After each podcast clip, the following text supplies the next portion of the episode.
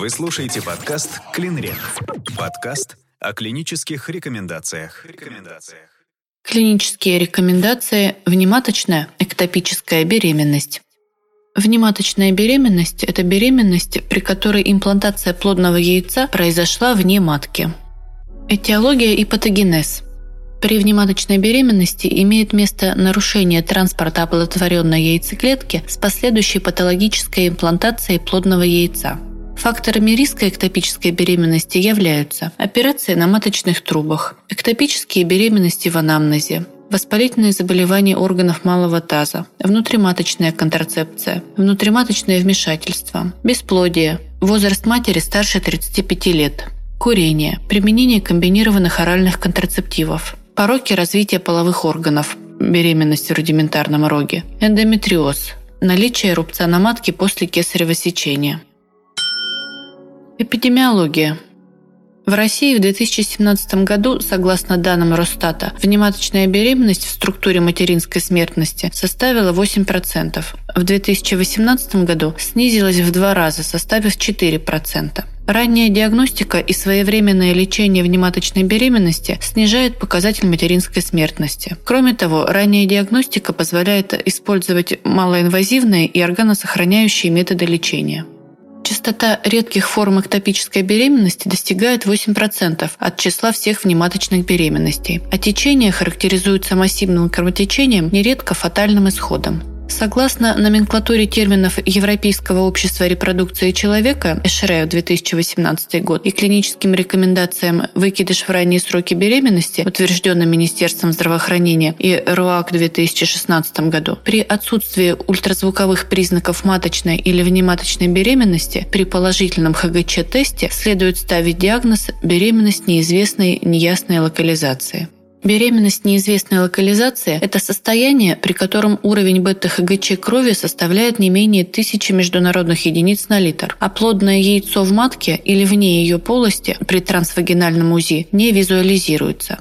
Пациенткам показано трансвагинальное УЗИ органов малого таза и контроль уровня бета-ХГЧ крови через 48 часов. Особенности кодирования – о00.0 – абдоминальная брюшная беременность. О00.1 – трубная беременность. О00.2 – яичниковая беременность. О00.8 – другие формы внематочной беременности. О00.9 – внематочная беременность неуточненная. Классификация. Анатомическая классификация и частота вариантов внематочной беременности – Трубная беременность выделяют интерстициальную, истмическую, ампулярную фимбриальную беременность. Составляет до 99% всех внематочных беременностей. Яичниковая беременность. Частота до 0,7%. Шеечная беременность – от 0,1 до 0,4%. Брюшная беременность – частота до 0,4%. Гетеротопическая беременность – это сочетание маточной локализации одного плодного яйца и внематочной локализации другого. Встречается крайне редко – один случай на 30 тысяч беременностей. Беременность в рубце после кесарево сечения встречается редко, частота на данный момент не определена. Клиническая классификация внематочной беременности. По течению выделяют прогрессирующую и нарушенную внематочную беременность. По наличию осложнений – осложненную и неосложненную. Диагностика. Диагноз внематочной беременности устанавливается на основании положительного качественного исследования мочи на хорионический гонадотропин или количественного исследования крови на хорионический гонадотропин. Жалоб, анамнестических данных, физикальном обследовании, данных ультразвукового исследования органов малого таза. Жалобы и анамнез. Пациентка может предъявлять жалобы на боли внизу живота и поясницы, возможно, с радиацией в прямую кишку, преимущественно на фоне нарушения менструального цикла, задержки менструации, скудные кровянистые выделения из половых путей в виде мазни. Характер боли многообразен как с позиции интенсивности, так и радиации. При нарушенной внематочной беременности боли могут сопровождаться головокружением, обмороками, тошнотой, рвотой, симптомами раздражения брюшины. Физикальное обследование. Всем пациенткам с подозрением на внематочную беременность рекомендуется проведение пальпации живота, физикального обследования передней брюшной стенки и органов брюшной полости путем пальпации, перкуссии и аускультации для верификации диагноза. Убедительность рекомендаций С, достоверность доказательств 5. При прогрессирующей эктопической беременности живот мягкий, безболезненный. При нарушенной эктопической беременности определяется болезненность живота над лонным сочленением или в подвздошных областях. Перкуторно – притупление звука в отлогих местах. Появляются симптомы раздражения брюшины. Рекомендуется всем пациенткам при подозрении на внематочную беременность проведение бимануального влагалищного исследования. Убедительность рекомендаций С, достоверность доказательств 5. При влагалищном исследовании определяется болезненность в нижних отделах живота. В области придатков пальпируется овоидное образование мягковатой консистенции, увеличенная в размерах матка, болезненные тракции за шейку матки, нависание заднего свода при наличии свободной жидкости, крови в брюшной полости, в прямокишечно-маточном углублении, в дугласовом пространстве. При наличии шеечной беременности пальпаторно выявляются изменения конфигурации шейки, бочкообразная форма. В ряде случаев проводится ректовагинальное исследование исследования. Лабораторные диагностические исследования. Рекомендуется для диагностики беременности у всех пациенток проведение исследования мочи на хорионический гонадотропин. Убедительность рекомендаций Б, достоверность доказательств 2. Рекомендуется для диагностики беременности у всех пациенток количественное исследование уровня хорионического гонадотропина в крови при возможности. Убедительность рекомендаций А, достоверность доказательств 1. Бета-ХГЧ сыворотки крови является единственным биохимическим маркером для диагностики беременности, в том числе и внематочной беременности.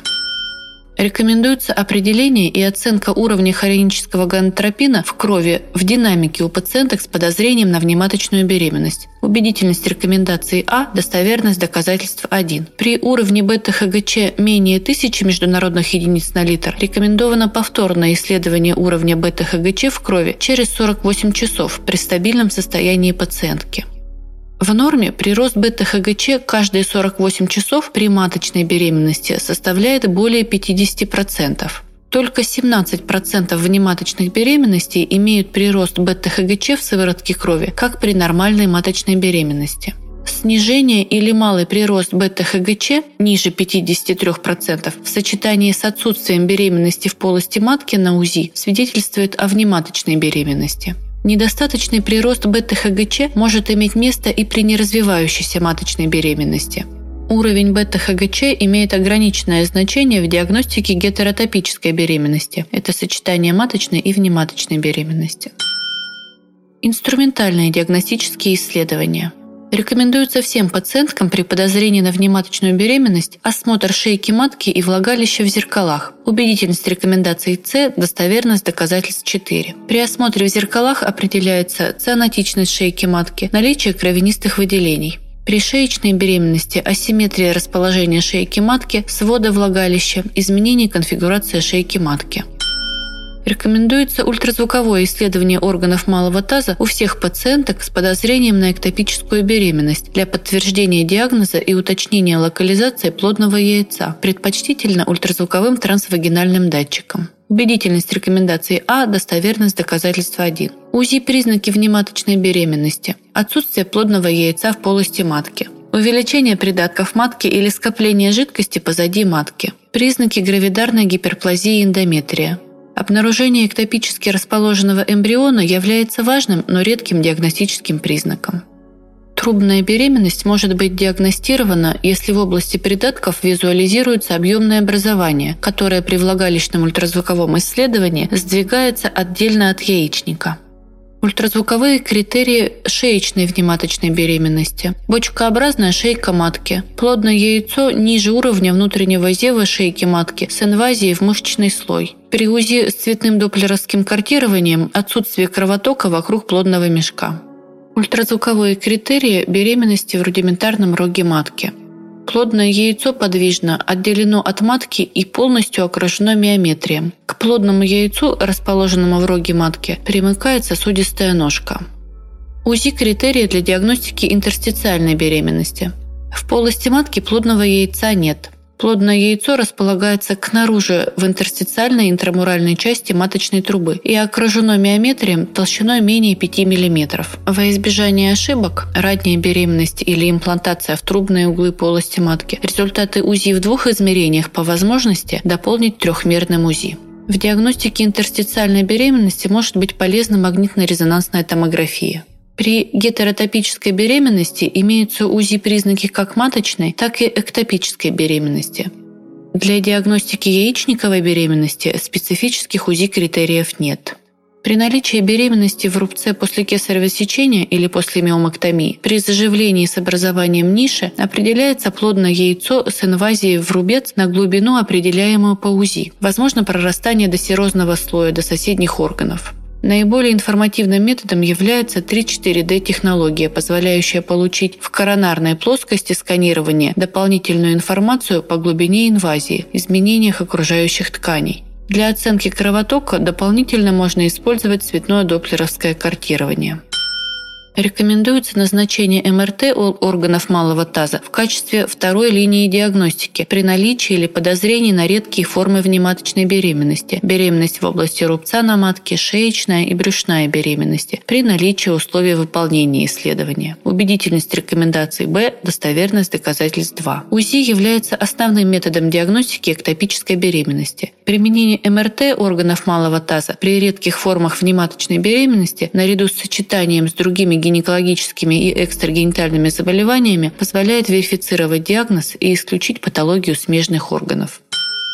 Иные диагностические исследования – Рекомендуется проведение дифференциальной диагностики прогрессирующей трубной беременности с маточной беременностью ранних сроков путем проведения исследования уровня бета-ХГЧ в крови и УЗИ органов малого таза через 48 часов. Убедительность рекомендаций А, достоверность доказательств 1. На ранних сроках, в том числе и после использования методов ВРТ, диагностика заболевания представляет определенные трудности. В ряде случаев возможно сочетание маточной и внематочной беременности. Один случай на 30 тысяч беременностей. Рекомендуется проведение дифференциальной диагностики прервавшейся трубной беременности по типу трубного аборта или разрыва маточной трубы, с апоплексией яичника, абортом, обострением хронического сальпингофорита, аномальным маточным кровотечением, перфорацией язвы желудка и двенадцатиперстной кишки, разрывом печени и селезенки, перекрутом ножки кисты или опухоли яичника, острым аппендицитом, острым пельвиоперитонитом и другой хирургической патологией. Убедительность рекомендаций С достоверность доказательств 5. При прервавшейся трубной беременности по типу трубного аборта возможна атипическая клиническая картина, стертость клинических симптомов, медленное развитие клиники прерывания беременности, отсутствие острого начала заболевания. Любая форма внематочной беременности, а также подозрение на ее наличие требует наблюдения и лечения в условиях стационара. Хирургическое лечение трубной беременности – Хирургическое лечение – основной метод лечения при любой форме внематочной беременности. Объем и доступ определяется в зависимости от клинической ситуации и условий выполняемой операции. Проводится хирургическое лечение как нарушенной, так и прогрессирующей трубной беременности при бета-ХГЧ более 3-5 тысяч международных единиц на литр. Рекомендуется проведение хирургического лечения трубной беременности лапароскопическим или лапаротомным доступом для достижения излечения. Убедительность рекомендаций Б, достоверность доказательств 2. Сальпингоэктомия или сальпинготомия с удалением плодного яйца производится в зависимости от клинической ситуации, визуальной оценки степени разрушения трубы, состояния контрлатеральной маточной трубы и репродуктивных планов. При наличии геморрагического шока целесообразным является лапаротомия как метод, способствующий более быстрому доступу. Если пациентка гемодинамически стабильна, лапароскопический доступ к хирургическому лечению нарушенной трубной беременности более предпочтителен по сравнению с методом открытого хирургического вмешательства. Лапароскопические вмешательства способствуют быстрой реабилитации, уменьшают длительность госпитализации, обеспечивают лучший косметический эффект. При наличии здоровой контрлатеральной маточной трубы предпочтительнее выполнять сальпингоктомию. На удаление маточной трубы необходимо получить информированное добровольное письменное согласие пациентки, однако окончательный выбор определяется условиями и клинической ситуацией. Показания к сальпингоэктомии. Нарушенная трубная беременность, повторная трубная беременность в уже ранее оперированной маточной трубе, Основной метод лечения при прогрессирующей трубной беременности при бета-ХГЧ более 3-5 тысяч международных единиц на литр. Возможно проведение сальпинготомии на условиях отсутствие разрыва стенки плодовместилища, отсутствие геморрагического шока, необходимость сохранения репродуктивной функции. У пациенток с бесплодием в анамнезе трубно-перитониальным фактором риска репродуктивных нарушений в сочетании с желанием сохранения репродуктивной функции. На сальпинготомию необходимо получить информированное добровольное письменное согласие пациентки. Пациентка должна быть проинформирована о необходимости динамического контроля после сальпинготомии в связи с возможным прогрессированием беременности, развитием внутрибрюшного кровотечения, а также повторной внематочной беременностью в сохраненной трубе. Рекомендуется исследование уровня ХГЧ в крови после сальпинготомии через 7 дней после оперативного лечения внематочной беременности. Далее один раз в неделю до получения отрицательного результата для контроля эффективности лечения. Убедительность рекомендаций С, достоверность доказательств 5. Отсутствие снижения уровня бета-ХГЧ крови или его концентрация выше 3000 международных единиц на литр и наличие активного трубного кровотока в послеоперационном периоде являются признаками прогрессирующей трубной беременности. Консервативное лечение трубной беременности – рекомендуется с целью консервативного лечения трубной беременности в качестве альтернативного метода по решению врачебного консилиума в стационарах третьей группы применение однократной дозы введения метатрексата у гемодинамически стабильных женщин, планирующих реализацию репродуктивной функции и при готовности пациентки к динамическому наблюдению. Убедительность рекомендаций А, достоверность доказательства 1. Консервативное лечение – это медикаментозная терапия метатрексатом или метатрексатом в сочетании с фолиевой кислотой. В Российской Федерации инструкции по применению метатрексата не предусмотрены показания и схемы лечения внематочной беременности, в связи с чем его использование может рассматриваться лишь как альтернатива органовносящей операции при планировании сохранения репродуктивной функции. Препарат применяется после решения врачебной комиссии только в гинекологических стационарах медицинских организаций третьей группы после получения информированного добровольного согласия пациентки. Вопрос о выборе консервативной тактики решается коллегиально консилиумом врачей. Кандидаты для лечения метатрексатом должны быть гемодинамически стабильными, иметь низкие сывороточные бета-ХГЧ, менее 5000 международных единиц на литр, у эмбриона э, должна отсутствовать сердечная деятельность по УЗИ, уверенность в отсутствии маточной беременности, готовность пациентки к последующему наблюдению, отсутствие повышенной чувствительности к метатрексату. Противопоказания к назначению метатрексата – гемодинамически нестабильные пациентки, наличие маточной беременности, хронические заболевания печени, легких, иммунодефицит, язвенная болезнь, заболевание крови, повышенная чувствительность к метатрексату и отсутствие возможности для наблюдения. Носителями противопоказаниями к применению метатрексата являются высокий начальный уровень БТХГЧ более 5000 международных единиц на литр и диаметр плодного яйца более 4 см. Клинический протокол NICE 2019 года рекомендует метатрексат как лечение первой линии для женщин, которые наблюдаются в клинике, что является гарантом тщательного мониторинга и своевременного выявления возможных осложнений, и у которых отсутствует значительная боль, прогрессирующая внематочная беременность с диаметр плодного яйца менее 35 мм, без видимых по УЗИ сердцебиений, уровень сывороточного бета-ХГЧ в интервале от полутора до 5000 международных единиц на литр и нет маточной беременности. Не рекомендуется назначение метатрексата при первом посещении до окончательного подтверждения диагноза внематочной беременности, за исключением случаев, когда диагноз внематочной беременности является установленным и исключена жизнеспособная маточная беременность. Убедительность рекомендаций С, достоверность доказательств 5. Рекомендуется введение иммуноглобулина человека антирезус резус отрицательным женщинам с подтвержденной внематочной беременностью, согласно инструкции по применению препарата с целью профилактики резус-конфликта. Убедительность рекомендаций С, достоверность доказательств 5. У пациенток с резус отрицательной кровью и прервавшейся внематочной беременностью высок риск аллоиммунизации. В 25% материнской крови обнаруживаются фетальные клетки. Лечение редких форм внематочной беременности. Оперативное лечение редких форм внематочной беременности необходимо проводить в стационарах третьей группы в связи с высоким риском осложнений и оперативного вмешательства, интра- и послеоперационных осложнений. Рекомендовано оперативное лечение шеечной беременности в связи с высоким риском кровотечения, угрожающего жизни пациентки. Убедительность рекомендаций С, достоверность доказательств 4. Оперативное лечение шеечной беременности возможно как органосохраняющее, так и радикальное. Объем операции и доступ зависят от клинической ситуации, гемодинамической стабильности, степени инвазии трофобласта, возраста репродуктивных планов пациентки. Проведение гистерорезектоскопического удаления плодного яйца на фоне цитостатической терапии метатрексатом в сочетании с фолиевой кислотой, а в ряде случаев с эмболизацией маточных артерий позволяет сохранить репродуктивную функцию и избежать гистерэктомии. Необходимо определение количественного бета-ХГЧ крови, исследование клинического и биохимического анализа в крови, гемостазиограммы, выполняемые каждые 2-3 дня до операции и в течение 7 дней до снижения уровня бета-ХГЧ нормализации показателей клинических данных. Обследование пациенток с шеечной беременностью может включать МРТ органов малого таза, УЗИ с цветным доплеровским картированием.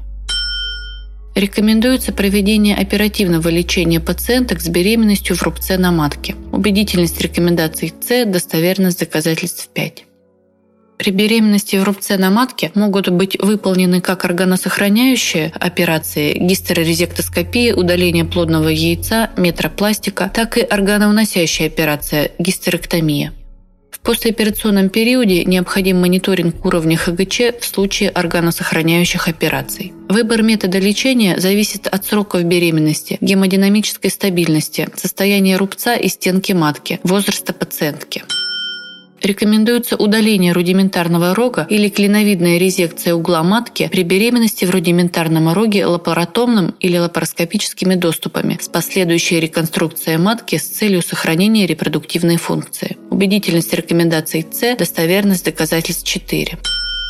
Рекомендуется резекция яичника или оофоректомия или сальпингоофоректомия при яичниковой беременности. Объем операции зависит от локализации и степени деструктивных изменений. Выполняется лапаротомным или лапароскопическим доступами. Убедительность рекомендаций С, достоверность доказательств 5.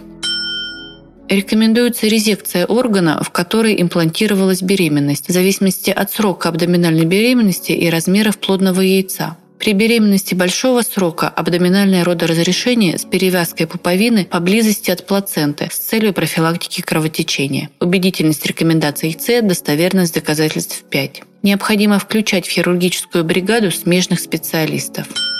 Рекомендуется гистерорезектоскопическое удаление плодного яйца под контролем лапароскопии при беременности в интерстициальной части маточной трубы с целью сохранения репродуктивной функции. Убедительность рекомендаций С, достоверность доказательств 4. В ряде случаев при необходимости сохранить репродуктивную функцию как метод лечения интерстициальной беременности может быть рассмотрен вопрос о гистеротомии с удалением плодовместилища с послеоперационным исследованием уровня бета-ХГЧ в крови в динамике. Профилактика. На уровне первичной специализированной медицинской помощи показано выявление женщин групп риска с инфекциями, передающимися половым путем, операциями на маточных трубах, имеющих в анамнезе внематочную беременность, с хроническими воспалительными заболеваниями придатков матки, с трубно-перитониальным бесплодием. Организация оказания медицинской помощи – все пациентки с диагнозом подозрения на внутриматочную беременность должны быть эвакуированы бригадой скорой помощи. Не допускается самостоятельная транспортировка. При выявлении на догоспитальном этапе геморрагического шока следует своевременно оповестить стационар, куда пациентка будет госпитализирована для подготовки к хирургическому лечению и проведению интенсивной терапии. При тяжелом состоянии пациентки, обусловленном геморрагическим шоком, необходимо госпитализировать пациентку в ближайшее хирургическое отделение. При поступлении в стационар при наличии геморрагического шока пациентка должна быть транспортирована в операционный блок. При подозрении на внематочную беременность шеечной локализации осмотр на кресле проводится в условиях развернутой операционной. На догоспитальном этапе и в приемном отделении стационара не производится. При поступлении в стационар обязательный алгоритм обследования включает общий анализ крови, определение антител к трипанема паллидум, ВИЧ, гепатиты, коагулограмма, биохимический анализ крови, группа крови резус-фактор, кровь на бета-ХГЧ, ЭКГ при отсутствии массивного кровотечения, общий анализ мочи. Дополнительная информация – Распространенность эктопической беременности в программах ВРТ составляет около 2,5%, что сопоставимо с частотой эктопических беременностей после естественного зачатия в общей популяции женщин. В этом случае частота до 2%. Рекомендуется у пациенток с внематочной беременностью и массивной кровопотерей для остановки кровотечения и стабилизации состояния соблюдать следующие принципы – принцип контроля за повреждением, принцип контроля за реанимацией, принцип контроля за гемостазом, убедительность рекомендаций С, достоверность доказательств 5. Для оценки тяжести кровопотери и коагулопатии используют шкалу для оценки тяжести кровопотери.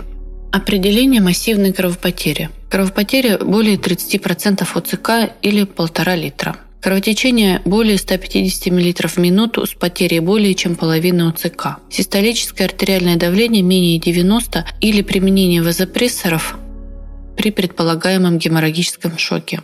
Замена 50% ОЦК в течение 3 часов. Замена одного ОЦК в течение 24 часов. Необходимость переливания более 4 единиц эритроцитов в течение 1 часа или прогнозирование продолжения трансфузии. Прогнозируемое переливание более 10 единиц эритроцитов в течение 24 часов пациенток с внематочной беременностью, помимо стандартизированных лабораторных методов, для диагностики ДВС-синдрома рекомендуется использовать тромбоэластометрию, обеспечивающую мониторинг состояния системы гемостаза во время кровотечения. Убедительность рекомендаций А, достоверность доказательств 1. В экстренной ситуации необходимо пользоваться общепринятым набором лабораторных тестов оценки системы гемостаза для возможности быстрого принятия решения о проведении заместительной терапии. Основные методы интенсивной терапии – Мероприятия до госпитального этапа. На догоспитальном этапе у пациентки с кровотечением вследствие внематочной беременности основным мероприятием является медицинская эвакуация в ближайшее ЛПУ с возможностью оперативного лечения и обеспечения принципа контроля за повреждением. Любые диагностические и лечебные мероприятия не должны удлинять время медицинской эвакуации на этап хирургической остановки кровотечения. При выявлении геморрагического шока нужно своевременно оповестить стационар, куда пациентка будет госпитализирована госпитализирована для подготовки к хирургическому лечению и проведению интенсивной терапии. На догоспитальном этапе необходимо выполнить клиническую оценку кровопотери, катетеризацию периферической вены и начало инфузионной терапии. При исходной артериальной гипотонии не рекомендуется до остановки кровотечения повышать артериальное давление выше 100 мм ртутного столба. При тяжелом геморрагическом шоке и неэффективности инфузионной терапии допустимо использование минимальных доз вазопрессоров. Гемостатическая терапия включает введение внутривенно 1 грамма трониксамовой кислоты при подозрении или диагностике массивной кровопотери и геморрагического шока. Необходимо обеспечить ингаляцию кислорода или по показаниям проведения ИВЛ. Медицинская эвакуация в стационар осуществляется на каталке. Медицинская эвакуация в другой стационар пациенток с продолжающимся кровотечением при подозрении на него противопоказана. При поступлении в приемный покой стационара выполняются все мероприятия, указанные выше. Пациентке с внутренним кровотечением или подозрением на кровотечение необходимо максимально быстро провести клиническое, лабораторное и функциональное исследование для оценки тяжести кровопотери и определить необходимость хирургического лечения. При тяжелом состоянии пациентки, геморрагическом шоке, все исследования проводятся в условиях операционной и одновременно с проводимой интенсивной терапией. Главная задача в лечении кровопотери и геморрагического шока – остановка кровотечения. В любой ситуации время между постановкой диагноза и началом хирургической остановки кровотечения должно быть минимизировано. И этот принцип очень важно тщательно соблюдать как на догоспитальном, так и госпитальном этапах оказания помощи. Оперативное лечение должно быть начато в любых условиях геморрагического шока, ДВС. Никакие обстоятельства не могут мешать хирургической остановке кровотечения. К оказанию экстренной хирургической помощи и обеспечению консервативного гемостаза должны быть готовы гинекологические и хирургические стационары любой группы от первой до третьей. Оставаться в пределах золотого часа. Время – вот приоритетная цель в борьбе с кровотечением, а не объем кровопотери. При геморрагическом шоке тяжелой степени и технических трудностях хирургического гемостаза необходимо использовать принцип контроля за повреждением, который включает в себя следующие этапы. Первый выполняется врачом-акушером-гинекологом, хирургом. После выполнения лапаротомии кровотечение останавливается любым способом – с давлением, наложением зажимов, лигатур, тампонадой и даже пережатием аорты. Второй этап выполняется врачом-анестезиологом-реаниматологом включает стабилизацию основных функций организма. Третий этап. После ликвидации шока врач-акушер-гинеколог уже в стабильной клинической ситуации обеспечивает необходимый для данного случая хирургический гемостаз. При проведении интенсивной терапии массивной кровопотери должен соблюдаться принцип контроля за реанимацией. В остром периоде на пике кровопотери поддержать сердечный выброс и органный кровоток может только инфузия плазмозаменителей. Восстановление ОЦК и поддержание сердечного выброса обеспечивается в первую очередь кристаллоидами, оптимально полиэлектролитными и сбалансированными, а при неэффективности – синтетическими или природными коллоидами. При массивной кровопотере и геморрагическом шоке инфузионная терапия в объеме 30-40 мл на килограмм должна проводиться с максимальной скоростью. Кристаллоиды должны использоваться либо только в сочетании с компонентами крови или в объеме в 3-4 раза превышающем объем синтетических коллоидов плюс компоненты крови. При объеме кровопотери до полутора литров и остановленном кровотечении инфузионная терапия проводится в ограничительном режиме и вместе с компонентами крови не должна превышать 200% от объема кровопотери. Стартовый раствор – кристаллоид, а при неэффективности – синтетические коллоиды. Компоненты крови используются только при подтвержденной коагулопатии и продолжающемся кровотечении. При массивной критической кровопотере более полутора-двух литров наряду с проведением инфузионной терапии соблюдается протокол массивной трансфузии – нужно как можно раньше начать введение компонентов крови, даже без лабораторного подтверждения, поскольку инфузия плазмозаменителей при таком объеме кровопотери уже вызывает дилационную коагулопатию и увеличивает объем кровопотери, частоту полиорганной недостаточности и летальность. Следует избегать гиперволемии кристаллоидами или коллоидами до уровня, превышающего интерстициальное пространство в устойчивом состоянии и за его пределами оптимальной сердечной преднагрузки. В этой ситуации значительно сокращает время для коррекции коагулопатии применение концентрата фактора свертывания крови или отдельных факторов. Регуляция параметров гемодинамики при необходимости осуществляется ранним применением вазопрессоров. При продолжающемся кровотечении и артериальной гипотонии не нужно повышать артериальное давление более 90-100 мм ртутного столба, так как это приведет к усилению кровотечения. Оптимальным является среднее артериальное давление 65 мм ртутного столба.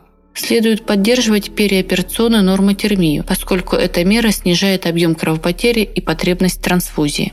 Не следует использовать ЦВД для выбора объема инфузионной терапии и оптимизации преднагрузки при тяжелом кровотечении. Вместо этого следует рассмотреть динамическую оценку ответа на введение жидкости и неинвазивное измерение сердечного выброса. При кровопотере более 30-40% ОЦК потребуется коррекция гипокальциемии.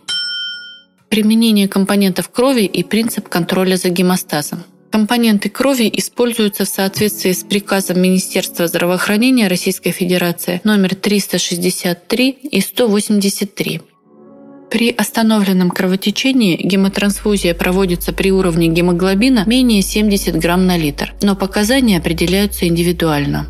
Нет показаний для гемотрансфузии при гемоглобине более 100 грамм на литр. В целом показания к переливанию эритроцитов складываются из характера основного заболевания, симптомов низкого транспорта кислорода и лабораторных параметров. Оптимальный вариант коррекции анемии – это интраоперационная аппаратная реинфузия крови. Применение аппаратной реинфузии крови при операции снижает объем послеоперационной трансфузии и уменьшает время госпитализации. Принцип – контроль за коагуляцией при кровопотере. Консервативный гемостаз при кровопотере должен включать антифибринолитики, трониксамовая кислота, и компоненты крови. Это свежезамороженная плазма, криопреципитат, тромбоцитарная масса и факторы или концентраты факторов свертывания крови. Преимуществом факторов и концентратов факторов свертывания крови относятся возможность немедленного введения, опережение эффекта свежезамороженной плазмы на 30-40 минут – Для эптокога альфа более локальное действие в зоне повреждения, иммунологическая и инфекционная безопасность. Уменьшается количество препаратов заместительной терапии, снижение частоты посттрансфузионного повреждения легких, вводятся антитромботические средства. Нет никакой доказательной базы в отношении гемостатического эффекта у этамзилата, минодиона натрия бисульфита и кальция хлорида. Анестезиологическое пособие. Метод выбора при массивной кровопотере и геморрагическом шоке – общая анестезия с ИВЛ. После окончания операции продленная ИВЛ показана при нестабильной гемодинамике с тенденцией к артериальной гипотонии, при продолжающемся кровотечении, при уровне гемоглобина менее 70 грамм на литр и необходимости продолжения гемотрансфузии, при сатурации смешанной венозной крови менее 70%, при сохраняющейся коагулопатии и необходимости проведения заместительной терапии. Продолжительность ИВЛ зависит от темпов достижения критериев продолжительного эффекта. Цели лечения в постгеморрагический период. При эффективной остановке кровотечения и интенсивной терапии критерии положительного эффекта при массивной кровопотере и геморрагическом шоке достигаются в течение 3-4 часов – Отсутствует геморрагический синдром любой локализации. Артериальное давление более 90 мм ртутного столба без применения вазопрессоров. Среднее артериальное давление более 65. Уровень гемоглобина более 70 грамм на литр. Отсутствуют клинические и лабораторные признаки коагулопатии. Темп диуреза более 0,5 мл в килограмм-час. Сатурация смешанной венозной крови более 70%. Восстанавливается сознание и адекватное спонтанное дыхание. Если цели лечения кровопотери не достигаются в ближайшие 3-4 часа, сохраняется или вновь нарастает артериальная гипотония, анемия, олигурия, то в первую очередь необходимо исключить продолжающееся кровотечение. Повторный осмотр УЗИ брюшной полости забрюшинного пространства органов малого таза. В постгеморрагическом периоде обязательно проведение следующих мероприятий. Клинический контроль кровотечения, артериальная гипотония, бледность, олигурия, нарушение микроциркуляции, дренажи и места вколов. Лабораторный контроль. Гемоглобин, тромбоциты, фибриноген, МНО, АПТВ, тромбоэластография. При остановленном кровотечении компоненты крови применяются только по абсолютным показаниям при лабораторном или клиническом подтверждении коагулопатии. С учетом нарушений гемодинамики и трансфузии компонентов крови после массивной кровопотери абсолютно показана фармакологическая тромбопрофилактика и нефармакологическая тромбопрофилактика, эластичная компрессия нижних конечностей, перемежающаяся компрессия нижних конечностей. Информация для пациента.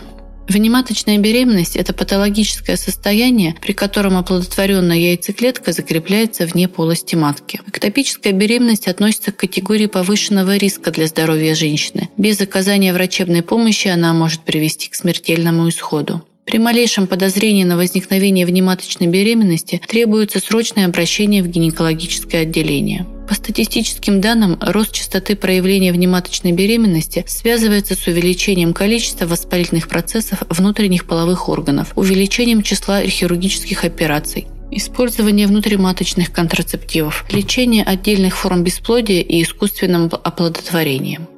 В случае несвоевременной диагностики и без адекватного лечения внематочная беременность может представлять опасность для жизни женщины. Кроме того, внематочная беременность может привести к бесплодию. У каждой четвертой пациентки развивается повторная внематочная беременность. У каждой пятой возникает спаечный процесс в малом тазу. А у трех из четырех женщин после оперативного лечения возникает вторичное бесплодие. Предотвращение внематочной беременности невозможно, но сократить риск летального исхода сможет динамическое посещение врача-гинеколога.